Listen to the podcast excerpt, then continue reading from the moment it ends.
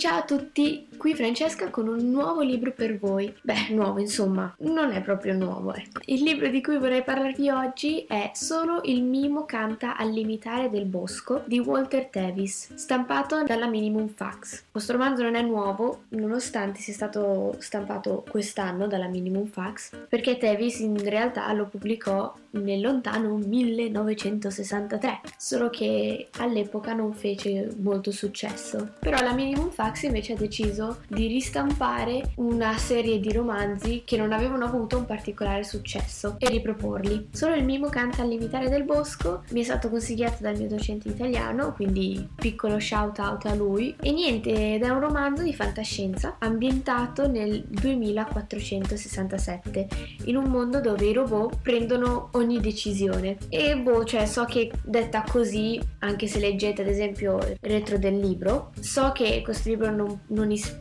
a granché, anch'io anzi addirittura anche le prime, prime, pagine, però devo dire proprio le prime prime pagine non ero molto gasata per questo libro perché insomma ero un po' scettica, però posso garantirvi che non è per niente uno di quei libri proprio cliché dei robot cattivi che prendono il sopravvento sulla terra e poi ci sono gli uomini che cercano di, di ribellarsi, no, no non è così, per niente, anzi. Cioè è molto diverso, mi ha sorpreso davvero tantissimo, l'ho trovato incredibilmente originale e niente, cioè mi ha sorpreso ogni capitolo proprio. Vabbè, ci sono tre protagonisti principali, il primo è Spofford, un robot di ultima generazione che è letteralmente più umano degli altri esseri umani e questo so che può sembrarvi strano, infatti, cioè ve l'ho detto io che è un libro abbastanza diverso, anzi tanto diverso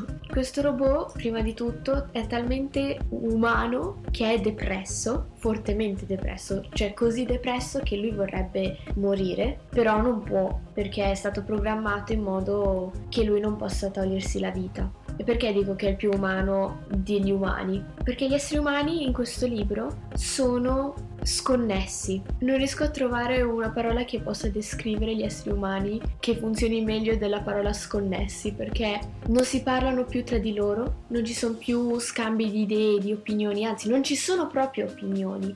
Cioè, come ho detto all'inizio, sono i robot che prendono le decisioni. Infatti il mondo è fermo, non ci sono sviluppi, anzi anche i robot non vengono più sviluppati. Spofford è un robot di ultima generazione, ma è il robot di ultima generazione da secoli, perché non c'è nessuno di nuovo che pensa a nuove idee che manda avanti il mondo. È tutto molto statico. E quindi così vi presento anche gli altri due protagonisti che sono Mary Lou e Bentley che invece sono due esseri umani e loro invece spiccano molto insomma si staccano dal, dal resto della popolazione mondiale perché Mary Lou ad esempio è una donna molto indipendente incredibilmente intelligente curiosissima con, beh, con un bel caratterino insomma non si fa, non si fa sottomettere da nulla. Mentre Bentley che è l'altro essere umano il compagno di Mary Lou, insomma, anche se poi ci sono anche lì un po' di drammi, avventure, eccetera.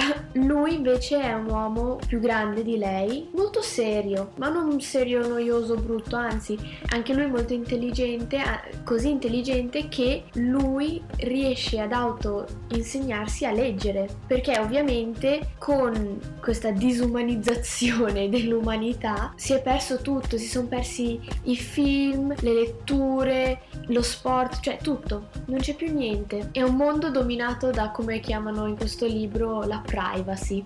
Però insomma, invece Bentley riesce a trovare dei libri, riesce a trovare dei filmati e impara a leggere e si innamora della lettura. Anche questo io l'ho trovato, cioè, trovo che sia molto bello come Tevis riesca a far vedere quanto sia effettivamente importante e bella la letteratura, la lettura, anche se magari non a tutti piace leggere, però ha avuto nel corso anche della storia un ruolo fondamentale. E quindi appunto questi due protagonisti, questi, questi due esseri umani, Mary Lou e Bentley, in un certo modo partono per questa avventura alla scoperta, anzi per riscoprire l'umanità che è stata sradicata dagli uomini. Io infatti devo dire che lo trovo davvero impressionante come questo libro gli esseri umani siano proprio apatici, completamente apatici, molto più delle macchine. Ed è incredibile come Tevis sia riuscito ad immedesimarsi in questo mondo distopico, perché non è per niente bello.